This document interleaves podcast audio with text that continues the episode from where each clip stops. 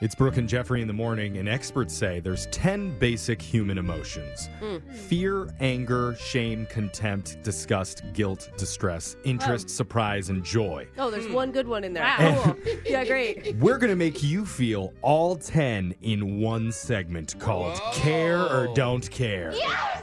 Yes! Yes! All right.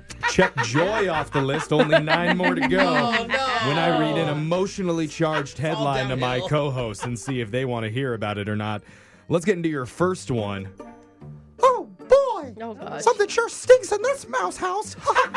care or don't care? I care because I love the Uh, impressions. please tell me you're not going to do it the whole time. Ah, I care. I hope too. so. The happiest place on earth has become rather expensive lately. Ooh. I have Oh, yeah. heard. I've heard that. It's been yeah, crazy. I see it all. which is why some parents are getting creative in how to cut costs. Okay. And there's a TikTok of a woman who disguised her elementary school age child as a baby to avoid paying admission. What? The, How? Oh my god. the video shows a Disney cast member smiling and staring down into the stroller, but not knowing what to say and letting the obviously not infant child just roll past her.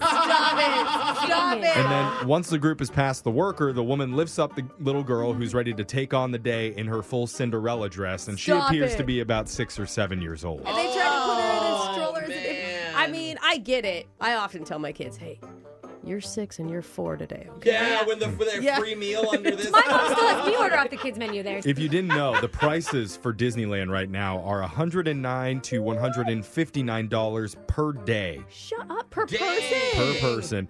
Every visitor age Dang. three and up is required to purchase a ticket. So Oh, that's how that mom man. got around that rule. They don't even have like Okay. a kids in between. It's like you just go straight to full price. I don't know. The video's been viewed over 15 million times, and a lot of people commented on TikTok. One person said, My son is four, but at Disneyland, he knows he's three. yeah, yeah. I mean, that you can get away with. 63 Yeah. is a big jump. That is, yeah. Let's see if you guys care about this one. The number one pumpkin spice product people want, Oh, look at but Alexis. they can't get. Care or What? don't care. Why can't we get it? I care. We all looked over at Alexis. I love that Alexis can't get it. It's just like, I don't Hey. know why I get joy in that. I care. Yeah, I care. For the start of fall, Google Trends just did a big roundup of all the big pumpkin spice products that we've been Googling lately. Okay. Surprisingly, there's one that's not necessarily available right now, but people are willing to part with their hard earned money to get their hands on it.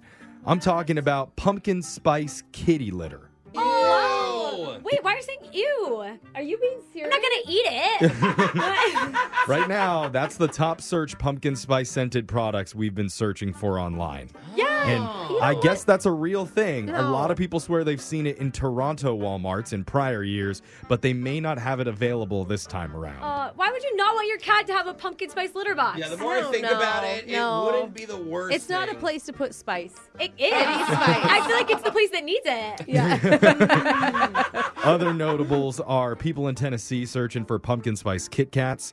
In Ohio, they're searching for pumpkin spice cheesecake balls. oh, okay. Oh, yum. Sounds all right. I'm on Phenomenal, board. Yeah. And sadly, in Virginia, it's pumpkin spice dump cake. what the heck's a What? dump cake? Oh, that's where you like dump everything into the pan. Like that's why they call it. They're good. Uh, yeah, let's go with that's why they call I it that. swear, it's delicious. Meanwhile, Washington State likes pumpkin spice cup of noodles the most. Ew. Oh, I haven't tried that.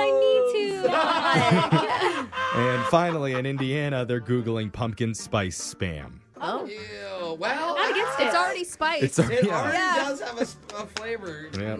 Let's see if you guys care about this. The controversial new restaurant policy I know Brooke will support 110%. Oh no, it's, It's gonna, gonna Care or be something don't care. terrible. It's be really bad. so You're, I you're can't. gonna I say care like for no Brooke. one's tipping. I tip all the time. In Singapore, there's a restaurant called Angie's Oyster Bar and Grill. okay. And Mm, Love it. A little over a month ago, they received multiple complaints about how rowdy children were running around unattended, disturbing the other tables. Oh yeah, that's an Oh, issue. So- gosh. You got to keep your kids on the seat. And this wasn't the first time it was happening there. So Angie, the owner, instituted a new policy recently called the $10 Screaming Child Surcharge.